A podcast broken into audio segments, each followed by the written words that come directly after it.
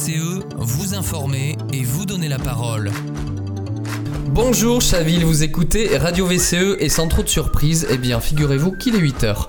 Aujourd'hui, autour de la table, Jean-Aubert Dufaux, tu as décidé de nous parler de signalétique dans la ville. Alors j'étais un peu surpris par ce choix vu le thème de ta chronique, mais en fait il y a un rapport entre les animaux sauvages de notre ville et les panneaux. Eh oui, la signalétique peut-elle aider la petite faune sauvage et domestique? Questionnement qui est du ressort des municipalités et du département, mais qui peut avoir du sens sur certaines artères. Et puis on continue l'aventure cinématographique avec un premier épisode sur le cinéma français comme exception culturelle avec Alain de Frémont. Bonjour Alain. Bonjour Jonathan, bonjour à tous. Euh, eh bien oui, moi aussi je m'interroge sur la signalétique euh, animalière dont vient de parler Jean-Aubert. Eh bien tout de suite on en parle sur la chronique Terre à Terre.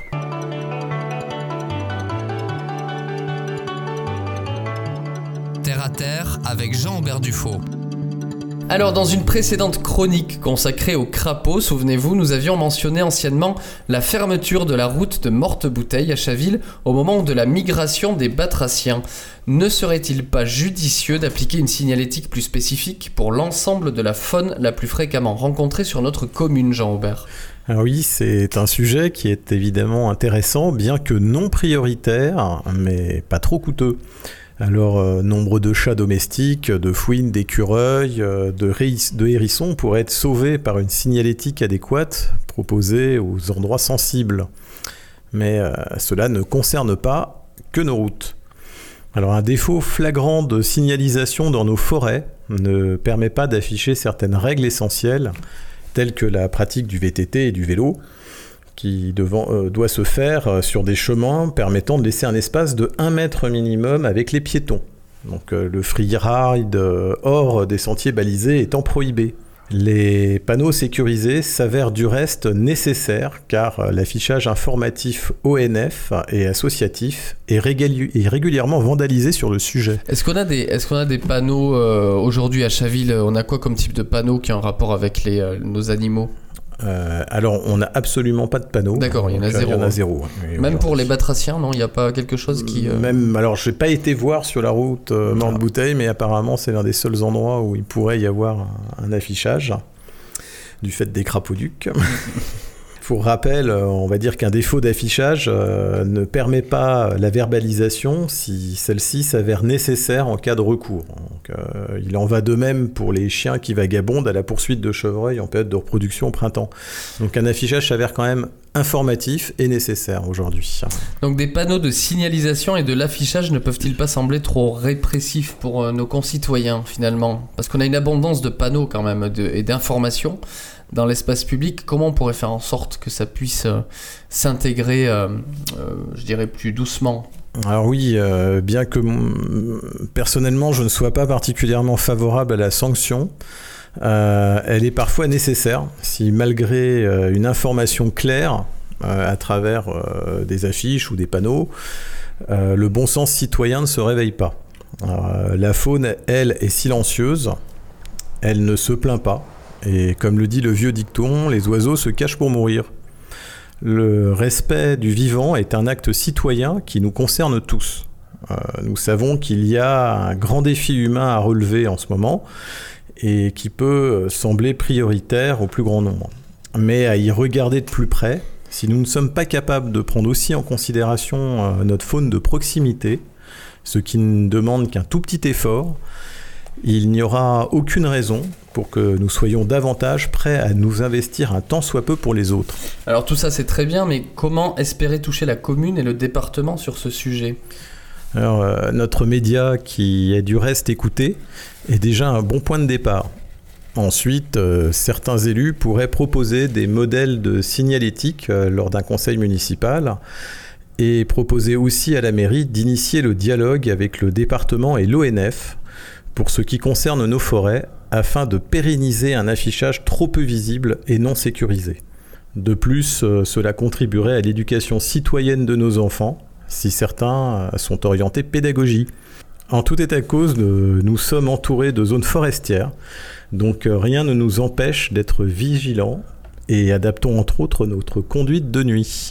Merci Jean-Aubert pour cette chronique et ses idées pour améliorer notre relation avec la faune de Chaville. Alain tout de suite continue avec un premier épisode du cinéma français.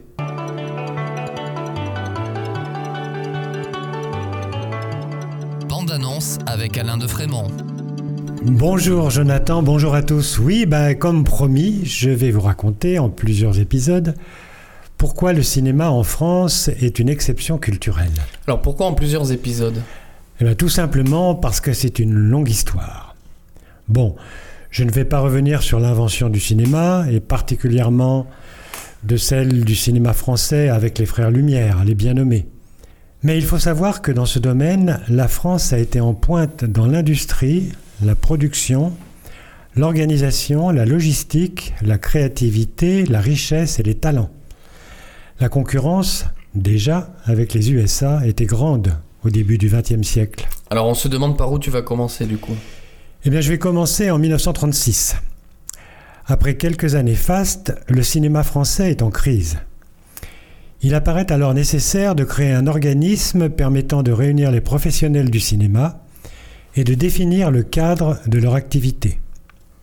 Pour ce faire, un inspecteur des finances préconise de créer dans un rapport, j'ouvre les guillemets, une organisation corporative unique, obligatoire et dotée de pouvoirs régaliens. Alors c'est pas vraiment un hasard puisqu'en 1936 c'est aussi le moment du Front populaire. Tout à fait.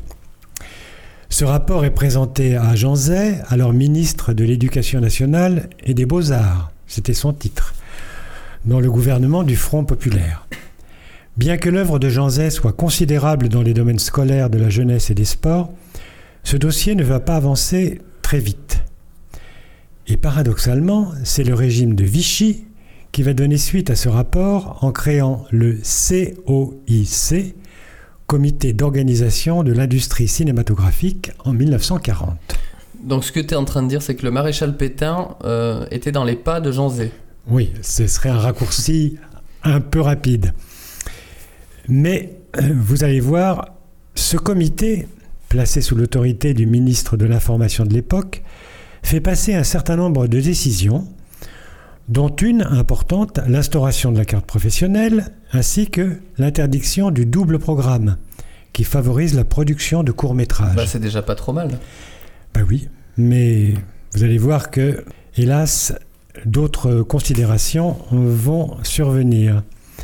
Loin de s'arrêter donc à des considérations techniques ou organisationnelles, ce comité met en œuvre le décret du 6 juin 1942 qui souligne notamment, j'ouvre les guillemets, les juifs ne peuvent tenir un emploi artistique dans les représentations théâtrales, dans les films cinématographiques, ou donner des spectacles vocaux ou instrumentaux, ou même à y assister. Vous voyez qu'on est très loin des ambitions du rapport remis à Jean Zay. La volonté du COIC est, j'ouvre les guillemets, d'assainir, fermez les guillemets, la profession afin de garantir la reprise de la production cinématographique. Merci Alain pour cette explication passionnante. Hâte de découvrir la suite de l'histoire.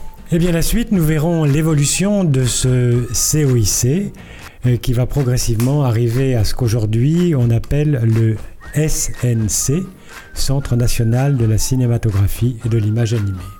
À la semaine prochaine, à très Merci. vite. Merci Alain, merci Jean-Aubert. C'est la fin de cette émission. On se retrouve lundi prochain à 8h. C'était Jonathan Denuy sur Radio VCE.